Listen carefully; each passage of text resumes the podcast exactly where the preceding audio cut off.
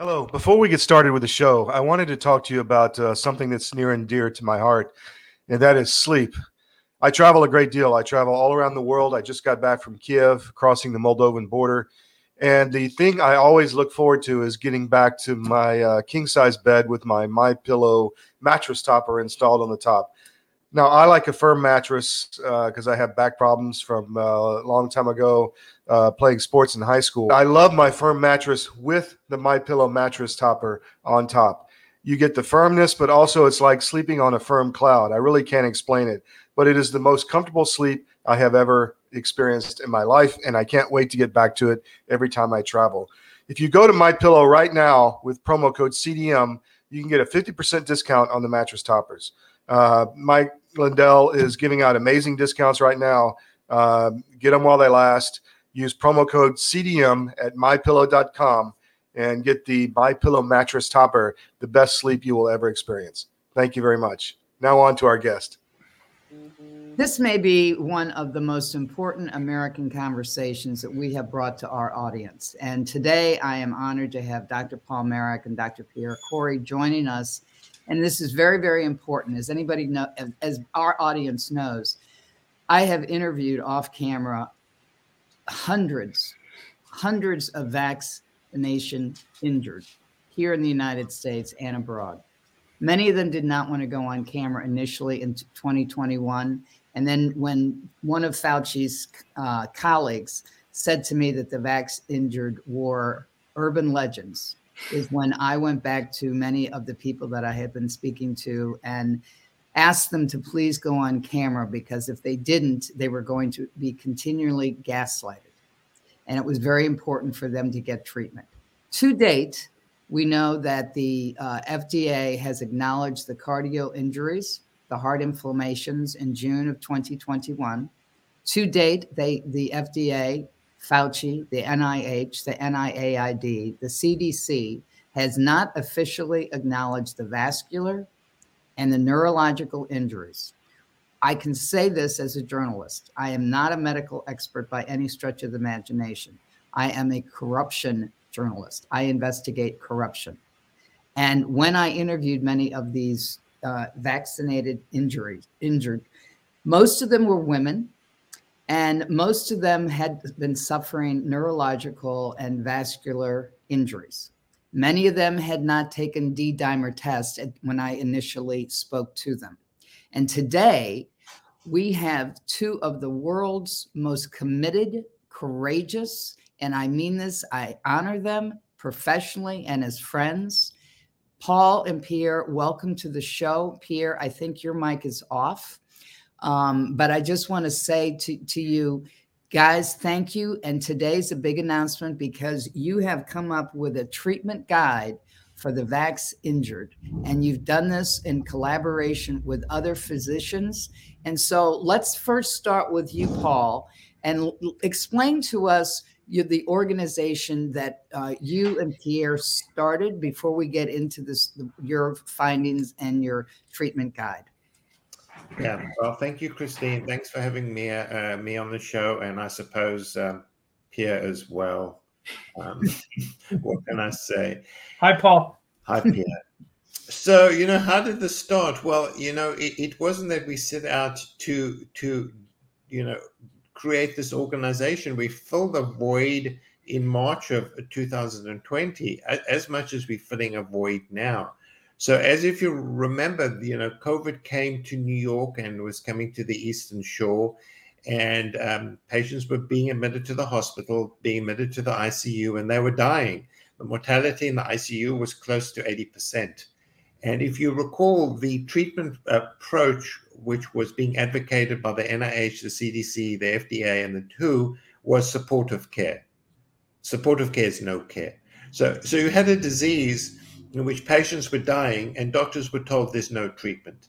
And I mean, that's completely and utterly absurd in the history of medicine. Doctors have a moral and ethical obligation to do something, um, to do something to treat their patients. So we were accumulating data. We had a bedside experience. Um, we collaborated with colleagues. So we put together a guide for the hospital management of the uh, patient uh, with COVID 19. At that time, we recommended corticosteroids and anticoagulation, and we were laughed at. In fact, the WHO, the CDC, NIH said, you do not use steroids to treat COVID 19. Obviously, they were wrong.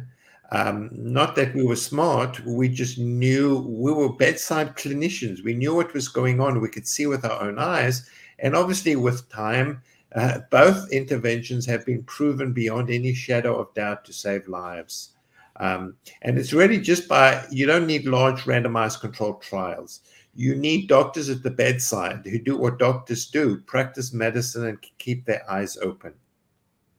So, really, that's how the FLCCC started was to fill this void. We soon recognized that you know the hospital treatment was only part of the problem what really we needed was early treatment early treatment of people with covid-19 was really the key to preventing this awful pandemic early treatment was the key so we developed protocols for the early treatment of sars-cov-2 uh, that was despite the fact that the NIH said, again, there was no treatment. You stay at home until you can't breathe and you go blue, and then you go to hospital. and then they put you on ventilators, and 80% of those people would perish. Exactly. So we know if you if all these people have been treated early, and there are a variety of different treatment protocols. Ours is one, but there's similar protocols. There's no question that 70, 80 to 80% of these poor people who perished would not have died. Um, again, an outrage. So, you know, it then became clear to us that we were we were facing a even greater humanitarian disaster with these vaccine injured people. You know, we were being approached by them uh, personally, both Pierre and myself, we engaged in many conversations. And um, while, of course, people recognized that there was a thing called COVID and they recognized there was a thing called post COVID, nobody, none of the health agencies or most medical practitioners would recognize that there was such a condition as post vaccine injured. So these poor people, this is a real disease. This is not imagined.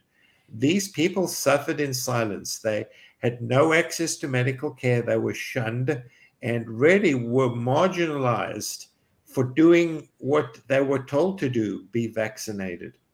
So, you know, that's why we again we filled this void. We, we had no option. Mm-hmm. There are millions of vaccine injured people across the world, um, and they just have nowhere to go. So that's why we put together this management protocol for the vaccine injured patient. Pierre, in the in the uh, the 19 page paper that that you're going to be that you by the time this airs you will have released it and had your webinar and we're going to release this immediately afterwards. There's 159 citations on the 19 page paper. There's names of doctors who are well known for being good physicians that believe in the patient doctor relationship. And i know i can i can see when i read it even though i don't have a medical you know experience whatsoever that some of your findings for treatments that work in the in the different stages actually are some of the I guess, leaps of faith many of the vax injured I interviewed tried because they weren't they they weren't getting any acknowledgement that they were injured. The doctors weren't getting any protocols from CDC. The yep. hospital administrators didn't know how to respond be or didn't want to you know one or the other i mean who knows if it's because of money or because of no direction from cdc but at the end of the day the vaccine injured were not getting what they needed and I think it's very interesting when in the paper you have different phases of what may work, what may not work. So let's get into the weeds of this because. Yeah. You know, many of the people that I that I interviewed, uh, I know that you know I've they have fallen into your orbits as well. Yeah, I mean, the one thing I want to say about the document. So first off, Paul really was inspired, and I mean, he really wrote that document Um, and what he did was really he called the information from as many sources as he could. But like Paul says, you know, not only is there a void in recognition or the attempts to treat these patients, mm-hmm. but there's also a void in the medical literature. I mean, most of our understandings, insights are from uh, what we call pathophysiology papers. There's no trials out there. There's really no clinical evidence on, or clinical research onto treatments right now. And so we're really basing that, you know, so so Paul put together a document, deeply researched, read all the papers.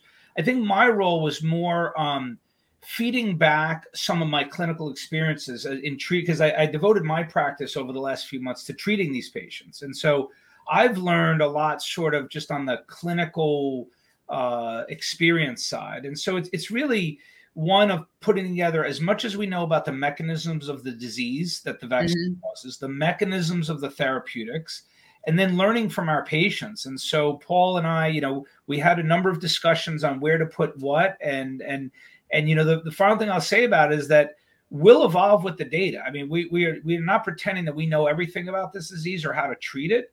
Um, in fact, what I've been telling patients in the last couple of weeks is I say to them, I said, what I was doing six weeks ago or two months ago is very different than I'm doing now. And, and it really is. I, I'm, I'm learning, you know, to prioritize different aspects and I'm learning to pick up on different sort of syndromes that they're pre- uh, presenting with. Some predominate with one mechanism more than another. And so, um, you know, I, I want to be humble about this. And, and I just think that document is a foundational document because it's literally everything we know, anything we can possibly know about post vaccine injury uh, and we want to know more. You know, my wishes is that the the literature, the the journals start to publish more uh, investigations into not only treatment but case series, case reports of different therapies that work. There's a few of them out there, but it's not enough for for the epidemic that we're facing. No, it's not enough. But I want to honor the two of you the fact that you're acknowledging that COVID vaccination syndrome, whatever the word you want to give it, exists yep. because that that that that's been the battle since I started interviewing the vax injured because doctors were not acknowledging it. Many of them went to the ER, went to their GPs, tried to get in to see some specialists. You know, they'd have to wait four or five months. And then at the end of the day, people didn't want to recognize it. Let me say one word about that. So, every visit I have with a patient, I, I spend my first visit with them is always an hour plus. Um, mm-hmm the initial part of it is is some of the saddest stuff, but it's the same story. It's and I hate using the term, but it's the gaslighting by yes. the doctors. And and I don't want to be too kind to the doctors, but I want to be somewhat understanding. The way doctors are trained is you do this test, and when this test is abnormal, you do this treatment. And and one of the subtleties, which I think Paul kind of addressed, but the the most wicked thing about this syndrome is it really doesn't lead to a lot of abnormal testing. So MRIs, MRAs, CAT scans, uh, EMGs, where they look at nerve conduction in the muscles, EEGs, where they're looking for abnormal brain, uh, electrical brain activity. All of them are normal, and the patients are so sick. I've never seen batteries of tests that can be normal, right, with the severity of patients. And every time they encounter the health system, not only the doctors don't believe it's ever related to the vaccine, they don't have the understanding of that like paul put out in this document. I wish every doctor in the country could read that to develop at least a superficial understanding of what could be going on. But when they see all these negative tests everybody without a doubt is told they have anxiety or depression or this garbage diagnosis of like a, a functional or, or, conversion syndrome, which is they, you know, it's a somatic illness, and and and they're they're given antidepressants or sent to psychiatry. And, and well, we had one person yeah. I interviewed actually was put in a psych ward. It's, I mean, and they were all said, well, this is anxiety, go home. One woman told me that she was actually in tremors at, in the ER, and a nurse grabbed her and said, stop it, as if she could, but she couldn't. It, it well, was it wasn't in her head. This was a this was a that's uncontrollable. I, I, will tell you. I think we should talk about that for two seconds. Um, Paul and I talked about this earlier. Is that that's the other really uh, troubling or challenge for these patients is any sort of uncontrolled tremors when someone is awake and alert. Mm-hmm. Um, people who are having conversion symptoms, that's how they present. So they, they look like someone who's faking it. They're absolutely not faking. It. I mean, time and time again, all these vaccine injuries, they have uncontrolled movements, tremors, twitches, convulsions, yet they're Mm-hmm. awake. So you know it's not a seizure from the head, but they do have a lot of uncontrolled motor movements. And I think they're very quickly dismissed as as wanting attention or having anxiety. And and they don't have control over this. This is real. Right. And I, you know how I know that? Because I've treated some patients and it got better. You know, it got better with medicines that that worked on some of the mechanisms, some of the inflammation, some mast cell activation, um, even some medicines that calm down nervous impulses. They get better. And so you know it wasn't that they were faking. They they had a disturbance in their functioning, and certain medicines can interrupt that. And so, but but I I can totally see why people think that they are making this up and and and it's a shame and hopefully we can get that word out that no one's faking this no one wants to go around lose their jobs not be able to get out of bed and shake in bed all day you know Right. if that happened to one person maybe you could say what gee why are they doing that but the, there's legions of these people and and they're Well, really there's mil- there's millions that haven't been acknowledged, you know, in this country and even worldwide, and they need to be acknowledged because our U.S. pharmaceutical vaccinations are distributed all over the world. Yep. All right. So, Paul, So tell you us know what, what? you think some of the findings are. Yeah, so you know what Pierre says is true, but you know, if you actually do the right tests, these people do have organic disease. There's no question of doubt.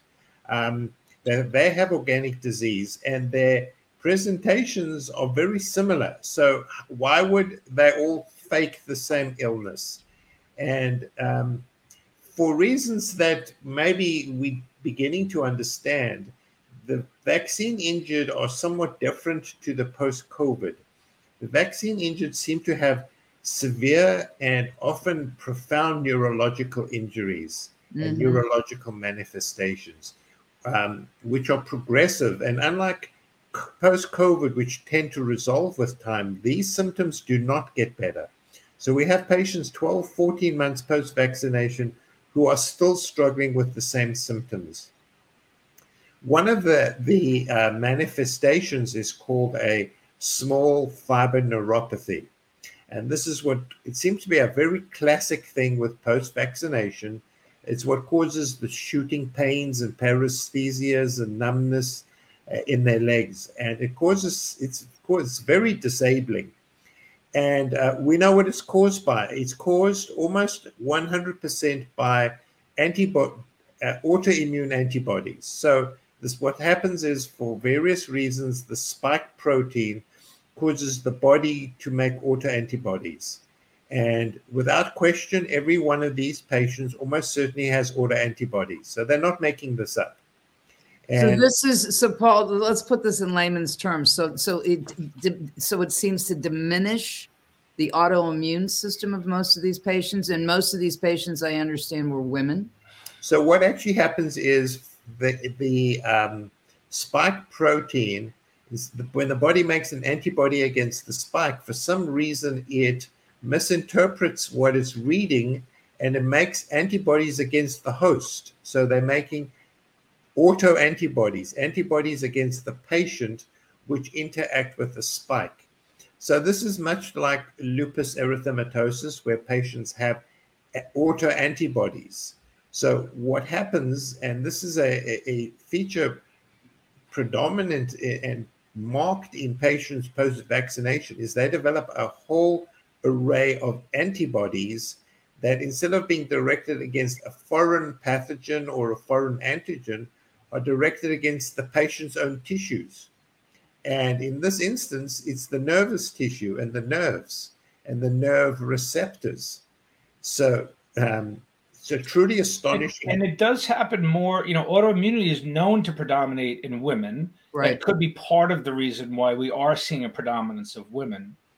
Um, and remember, uh, medicine has a long history of uh, essentially, I wouldn't say misogyny, but of dismissing women's symptoms, right? It's been described in multiple fields as something to do with a woman. I don't want to use the word hysteria, but no, you know, but it was it's historical that because is that historical. is ingrained in the psychology of a lot of physicians. It's very well described that male mm-hmm. physicians they, they tend to discount symptoms of women. But and I, I will say in my practice, I would say I have a majority who are women, but not to say I don't see men who are disabled and quite ill. So it's you know, uh, I, I, don't want to overstate how much women uh, get it, but there, there do, does seem to be a majority who are.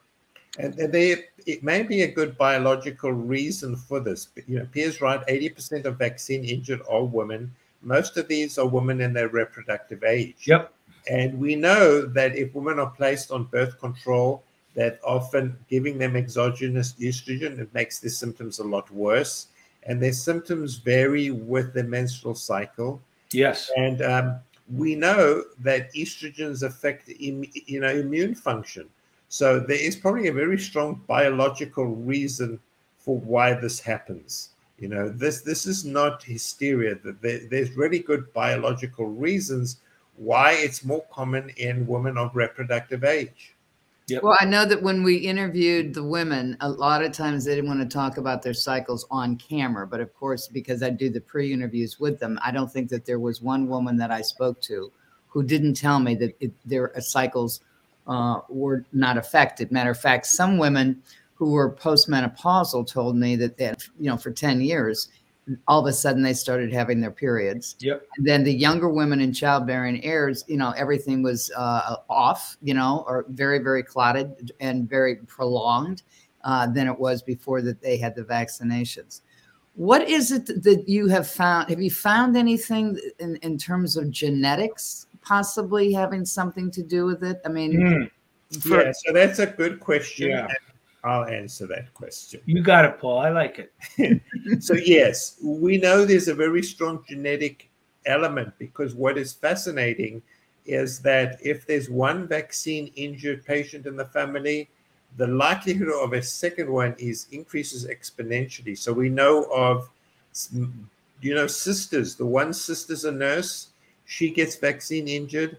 Her sister's a, a physician, she gets vaccine injured we know of a gentleman who was vaccinated and got vaccine injured.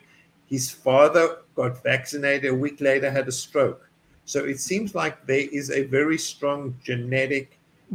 I definitely see clusters. There's like I will say familial clusters. It's true. Like you'll, mm-hmm. you know, it's not far in degrees of separation. Uh, you know, uh, relation wise, that you'll you'll hear of multiple people in a family that had some complication with the vaccine. So we think, you know, genetics plays a part, you know, gender plays a part. Patients with underlying chronic disease seem to have a much higher risk of, of, of, of getting uh, vaccine injured. And then I think, you know, nutritional issues, obesity, comorbidities. So I think there are a whole host of factors that increase the risk. Then, of course, there's the specific lot that is being used we know Pfizer's playing games and that not every lot is exactly the same. The, the, the, mRNA content varies from lot to lot. So I think the mRNA content and the type of mRNA and whatever else they've put into the vaccine will will have an influence on on adverse events. And and there's a lot of data for that that Paul showed is that when you look at the reported injuries and even deaths, they seem to be inordinately concentrated amongst certain lots. And so that that I think it's great that Paul brought that up because it, it's very complex. Um, and and certainly it's the vaccine itself and the different and I don't even know if it's the concentrations or it's quality control or there's contaminants in some. Mm-hmm. Uh, it it definitely seems to be the the other variable.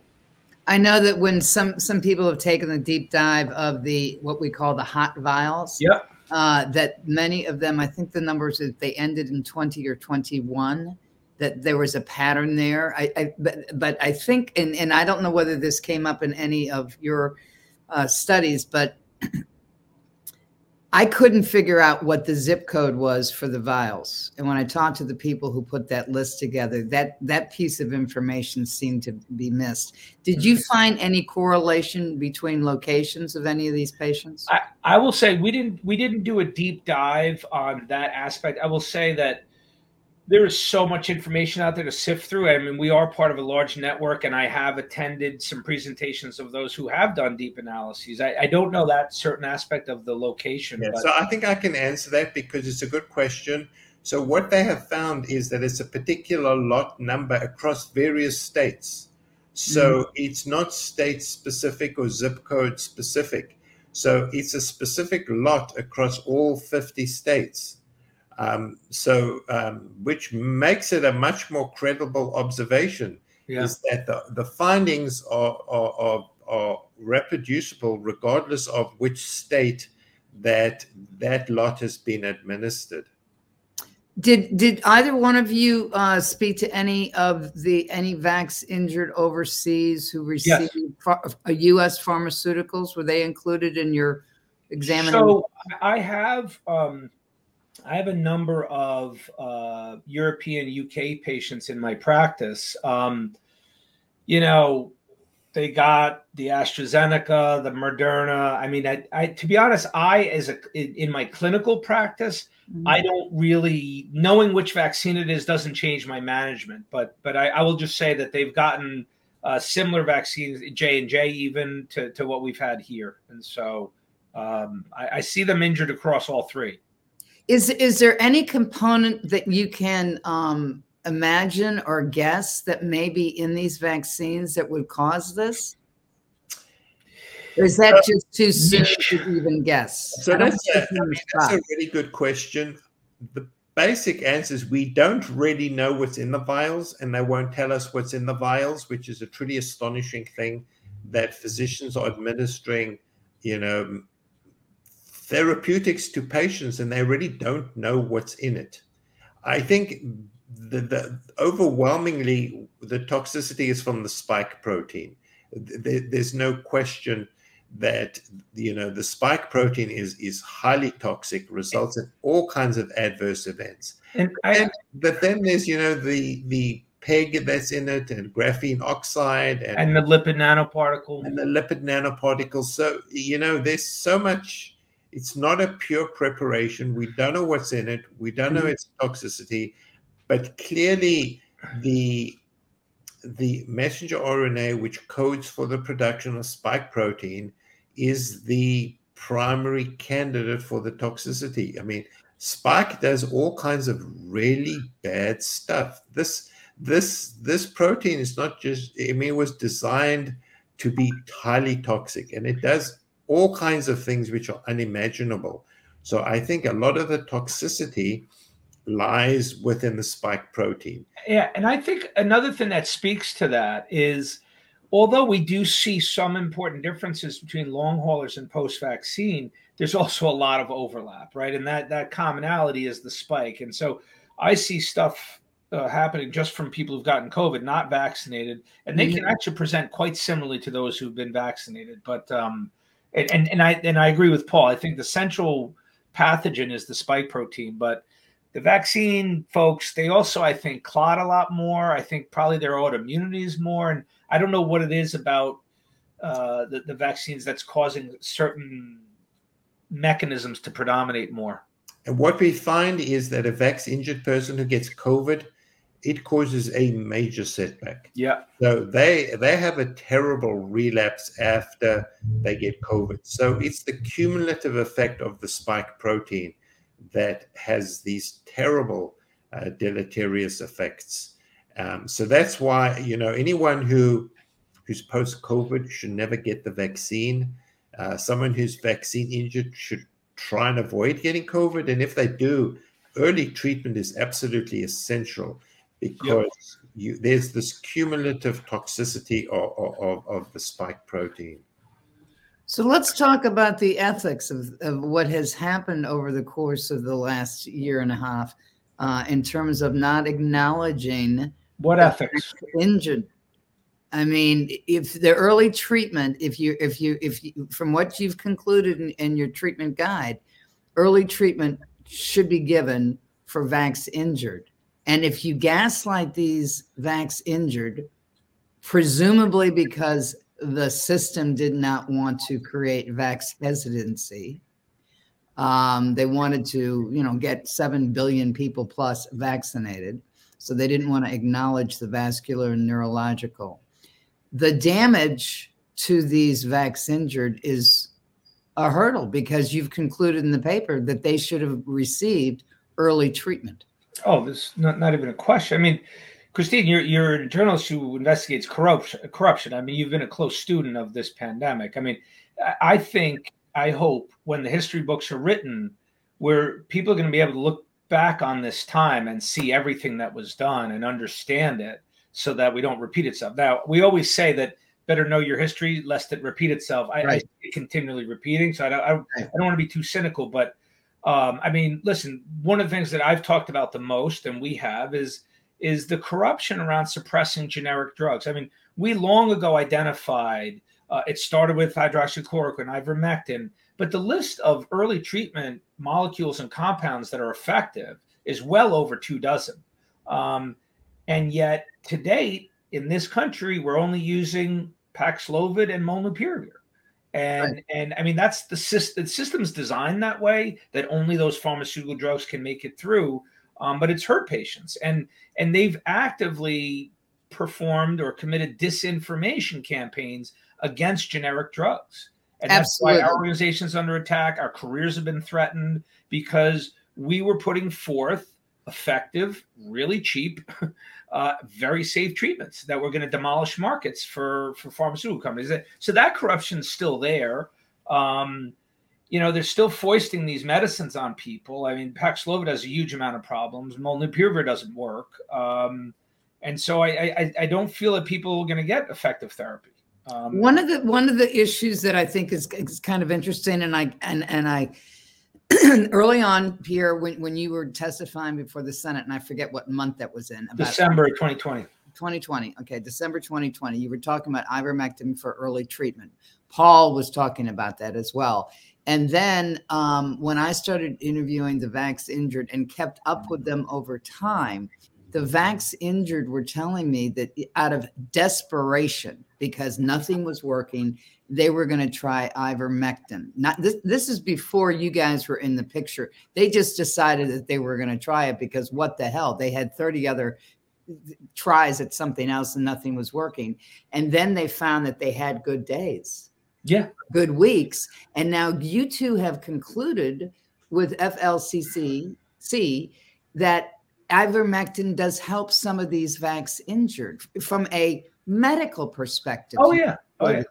So so the thing about ivermectin, it's it's I don't want to laugh about this, but it's so central to every one of our protocols. But we're not just about ivermectin. I mean, right. all of our protocols are combination therapies, well thought out, using generally safe um, and and uh, repurposed medicines. But ivermectin, the way it works early treatment and in the hospital, and the way it's working late is is a little different. But it's it's been astounding. You know, one of the things that I say is that my practice, I kind of divide my patients into ivermectin responders and mm-hmm. ivermectin non-responders. This is amongst the long haul and post-vaccine. The majority of my patients are ivermectin responders to either wow. a modest or large degree. Um, and when I see a response from ivermectin, they're obviously much easier to treat. I don't have to resort to the second and third line or multiple combinations as much. Um, ivermectin non-responders are much more challenging, but we end up by trial and error do finding things that work for them. But but ivermectin is the cornerstone, and, and a couple of reasons for that that we think. We, we know that um, it has a multiple anti-inflammatory mechanisms. Um, we do think that it uh, repolarizes some of the immune cells that are stimulated to a less inflammatory subtype. We also know that it binds tightly to the spike protein. And so, if there is circulating spider or there's spike protein that's liberated either through natural cell turnover, death, or some of the other treatments, it will bind to the spike. And and so, you know, we think there's a number of mechanisms at which it can work, but I, I've seen profound responses to it. I mean, I've seen patients sick for months and by the second or third day they'll tell me that they haven't had a day like that in many many months. And you know paul wrote this really great sentence in in in this new bible of, of post-vaccine but he, you know he says patients should serve as their own controls. And that's really what we have to work with patients. So whenever i introduce a medicine i start it. I try not to start multiple things at once because i want to gauge the response they have so i know if something's not working i can pull it off try something else. But but with ivermectin, you you can pretty much relatively quickly, within days to a week or two, uh, you can tell whether it's helping, and it helps a significant amount of them. So, yeah, so just just to add to that, um, firstly, there's no magic bullet. Yep. So there's no there's no single drug that's going to cure these patients, and unfortunately, patients are sold all of these magical detoxification programs that don't work. Secondly, treatment of, of COVID is quite straightforward and simple.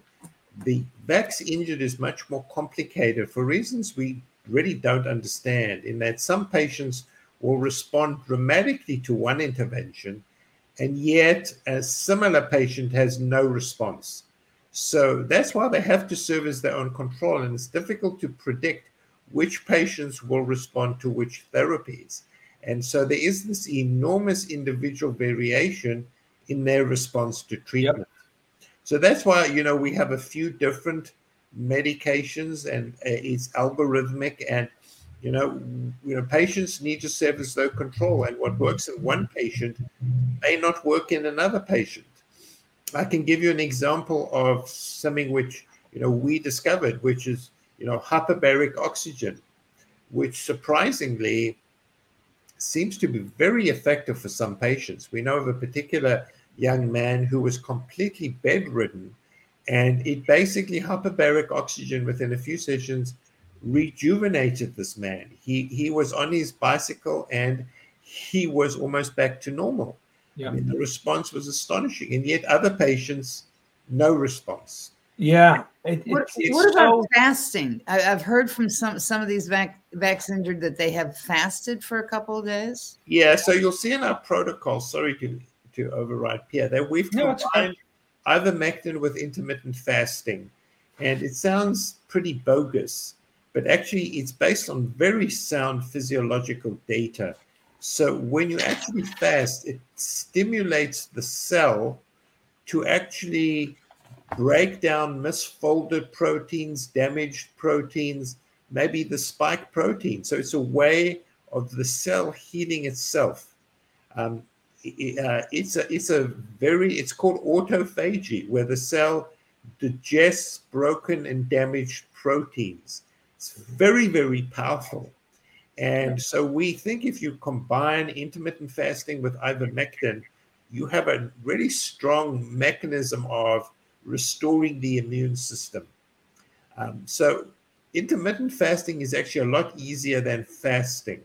Fasting is quite difficult with intermittent fasting, what you do is you just miss breakfast and you slowly increase the period of time that you're not eating. And it does, it triggers an enormous amount of really important repair mechanisms in the body. And if you think about it, the way we evolved as hunters and gatherers, we would have a feast and then we would starve. That was that was the way we were designed. We weren't designed. You didn't eat donuts four times a day, Paul. We weren't designed to go to the, We weren't designed to go to the store and eat donuts every two hours. Yeah, you know, one thing I'll, I'll say is that fasting, like pure fast, water fasting, it, it is a little bit more challenging unless you're you're sort of educated in the approach because. The, the, the hunger pangs and that actually not hunger pangs those are actually habits and those are sensations that don't actually indicate hunger. Um, it's just something that it's a habitual sort of uh, hormonal cycle of insulin that we feel like we have to eat. It's not true hunger. And hunger actually goes away within a day and a half or two days. And once you get past that initial phase, people have really enjoyed, you know, semi-prolonged fast. You have to drink a lot of water. The other th- other way to get through those first two days is you want to drink water. Anytime you're hungry, drink water. And anytime the thought of uh, the feeling of food, uh, the thought of food comes in, um, you want to like click the X on the browser and just shut your mind off to the food, and you can get past the two days. That's right. That's right. What about what about the the, the you have uh, in the paper you you have um, first treatment, second treatment, alternative treatments. Do you want to either both of you want to explain how that works and how you came to have those different phases? Yeah. Eh, first of all, remember that's in evolution. You know, mm-hmm. the first line are like kind of, I wouldn't say the simple stuff, but the things that we have seen uh, that work most commonly and that sort of make the most sense mechanistically. Okay. Um, now, we didn't really outline exactly how much to use, when to use. I mean, you still need some doctoring going on. Um, I, I think a general rule of thumb is, like I said, I try to layer in any subsequent medication. I don't start everything at once. I start with ivermectin. I might go to hydroxychloroquine afterwards. Um, you know, obviously we start with vitamin C. I do try to get the intermittent fasting going. Those are kind of like some baseline uh, uh, therapies, and then you know I try to communicate with my patients every few weeks to see where they are. You know, are they getting better? Are they getting worse? And see if you need to go on and try some other uh, therapies. And you know, the last one, which is like kind of these promising or optional therapies you know those are things that we've gotten really good feedback from some collaborators. Thing you know they have good mechanisms they've used them to very good effect and so we consider them options. And so it's not like a standard approach but i kind of go to that. I, I already have a couple patients that i've tried a, a few of those uh, medicines on but that's only really been in the past week. Um, so I, I mean, we have a lot more to learn about prioritizing um, the, the the various compounds yeah. So, oh, did you want to say something? Yeah, what Pierre says is, is really true, and much like our previous protocols, this is a starting point. Yeah. And we needed to start somewhere, and this is where we're starting. But you know, as we get feedback from patients and clinicians across the world, is what we do. You know, we will we will adapt this, and it will evolve.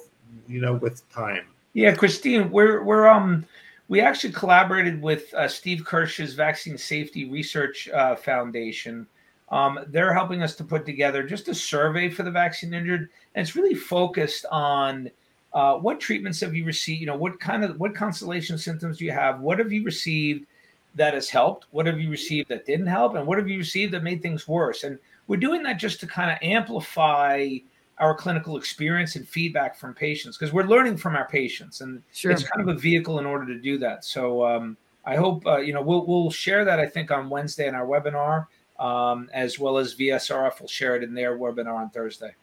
So, there are some, sorry, you know, there are some really fascinating findings. The one is that the vaccine changes the microbiome. So the microbiome is the bacteria in your gut, mainly in your colon. And it's a truly astonishing finding, and it's reproducible that people who get vaccinated, it causes a change in the microbiome to a very unfriendly microbiome. And the microbiome is really important because it, it, it interferes. It is this gut, brain, gut, lung, gut immune axis. Right. And the bacteria in the gut make proteins, they make lots of materials that uh, interact with immune cells. So it, it um, a healthy gut is really important for having a healthy immune system. So one of the things we do recommend is, you know, restoring your bifidobacteria. And it seems for whatever reason, SARS-CoV-2 and the spike protein destroy your bifidobacterium. Hey, Paul, you're a bifidobacterium. Yeah. so why do you think, I mean, now that we know that the Pfizer document dump is happening and there's over 1,200 ad, adverse effects acknowledged by their internal documents, wouldn't they have known that it that their shot could ultimately affect the gut? Yes, of, I mean they know this. They, they know. They know this. They oh, know. Oh, of this. course, I mean they know where the where the nanoparticle goes. The idea that you give the nanoparticle and it stays in your arm is a fantasy. It's a fantasy like the moon is made of cheese. It's just complete nonsense. And they knew that from a long time ago. From from the some of the first phase one trials, they knew that. Yeah, so, mm-hmm. so basically, the nanoparticle, unlike SARS CoV 2, goes to every single organ in the body, most importantly, the brain, the heart, the ovaries. So it goes all over the place. And they knew this. And, you know, even in their randomized controlled trial, they knew of the adverse events, but they kind of discarded them. Which we have to point out two th- two more things, and I hate beating this drum, but number one, um, sorry, that's bowling. Um, Roger that. Hold on, I might have to jump, guys. Uh, actually, this is a little early. The, the what I want to say is this is the same movie playing out over decades, right? Pharmaceutical companies are long known to bury event data. So whatever you see being released in FOIA documents is the minimum of what occurred, right? right. We have many reports of them changing entries, not entering things, not following up with patients. So it's the absolute bare minimum. And mm-hmm. number two, the idea that they know something is toxic and don't call attention to it or try to bury it. They've been doing this for decades. They did it with right. Vioxx and Avandia, and they'll do it with anything. I mean, this is just how the pharmaceutical industry operates. It's it's a profit-oriented business. It's not about patient safety. That's what you have the FDA for. The problem is the FDA was totally captured even before this pandemic. And, right. and the failures of the FDA, I think, need to enter the historic record. They completely were in the. You were saying, yeah, the fact that the FDA accepted Pfizer's um, cover up for 75 years, that they accepted that they would, after 75 years, which would obviously now change, they would release their data from their from their submission. That was what does that tell you? They have something to hide. They wouldn't have done that if they were crystal clean and had nothing to hide. Paul, what shocks me about that is they did it with a straight face. They went before a judge and said we would like 75 years to release this. Not not only that, but after the first month that they did the the first dump, they went back to the court and at, told the judge it was burdensome, and yeah. so they didn't want to do it. And the judge said, yeah, "No, no, no they, gonna- they didn't have enough data collectors. I guess they ran out of money or something. they Didn't have enough. Oh yeah, oh, yeah, of course. So so let me let me just bring up before you before you have to jump here okay. because there there was a uh, an NIH paper that came out last week. There were 23 uh, people that the NIH was talking to and they basically said that you know some of these people were cured which i find to be very interesting because i know as a journalist that some of the people that i actually interviewed on camera actually gave their blood to the nih uh, and they are not well yet. So i mean there's there's a distortion even in that paper coming out of the nih at this particular time. I mean these people are lying. That's that's the bottom line they're lying. Oh, you want to take that one? Yeah. So, I mean, there are a number of things which are really disturbing. So, they knew this very early on after vaccination that there were vaccine injuries. They knew what they were because we saw in the paper these were patients who presented with severe neurological injuries. So mm-hmm. they knew this right at the beginning and mm-hmm. you know wanted it covered up. Um, they then claim that these people were treated and showed re- recovered, which, as we know, speaking to almost all of these people, is simply not true. So, what they're saying is vaccine injuries are uncommon. And if you should be one of the few unfortunate people to be vaccine injured, not a big deal because we can treat you. So, um, you know, they've they they have been completely dishonest. And then the question is why you know 15 16 months later do they now release this paper? What took them so long? This was the data they had before so you know, why why why are they playing this um, game? um, why are they um, you know delaying release of the data? Why are they lying? Why are they dishonest? And this goes back to the agencies but to come directly from the NIH is truly astonishing. Well, it doesn't surprise me because the NIH is where they, they the vax injured gave their blood and they had the tele uh, um, the tele meetings uh, with some of these. And I know, as far as I know, Paul Marks was not on any meeting, but I do know that one of the vax injured spoke to Paul Marks and said that the, the neurological and the vascular must be acknowledged. He said, "I do, but I can't officially do it." So he's fallen on his own sword because th- this is now on the on the record out there now. What is it you guys um, hope to accomplish with this? I mean, obviously, it's the first of many. It'll be ongoing. Um, help people, help people, Christine, and give some guidance to doctors. Maybe I, what I really hope is Paul's document. I mean, he really did. You know, that was his his thing. I mean, it's a it's a brilliant document. Like you said, it's very highly referenced. I just hope that that actually can get a doctor to think credibly that we're not just saying, you know, give this medicine, give that medicine to anyone with a symptom. I mean, it's very well thought out. It's as deeply researched as we can be, even with the paucity of evidence that's out there. So my hope is not only that it gains some recognition amongst the health system, although I'm not going to hold my breath for that. Right. Uh, but literally, it's a tool for physicians to help people when they present with these symptoms, and, and to give it some give it some substance and reality. Yeah, I think to give hope to these people who otherwise are desperate, they they they're grasping at anything, And I think this this is a starting point to give them hope. The most important thing is that it's treatable. There's something we can do. I spoke last week with a young man who was about to kill himself because he had lost hope. He, he was suffering. He was going to jump off a bridge and drown. And we t- told him that, please, there's hope. There are things we can do. And I think that's the important thing is that, you know, we're not sure we can cure this. We're not sure we can help help everybody, but please, there is hope, and let's try to do the best we can to help these people Yeah. because that's what they need. They need help. They need our love. They need our understanding. They need our compassion. I love it. Well, Christine, I'm sorry, but I have to excuse myself. If it's that's okay. It's okay. This is good, guys. You know, I Okay. love you guys. Thank you for giving these people hope because I Thanks, know it's been hard on everybody. Thanks, Christine. Wow. Thanks, Paul. Bye bye. Okay. Thanks, eh. Bye. Good luck. Thanks, eh. Bye.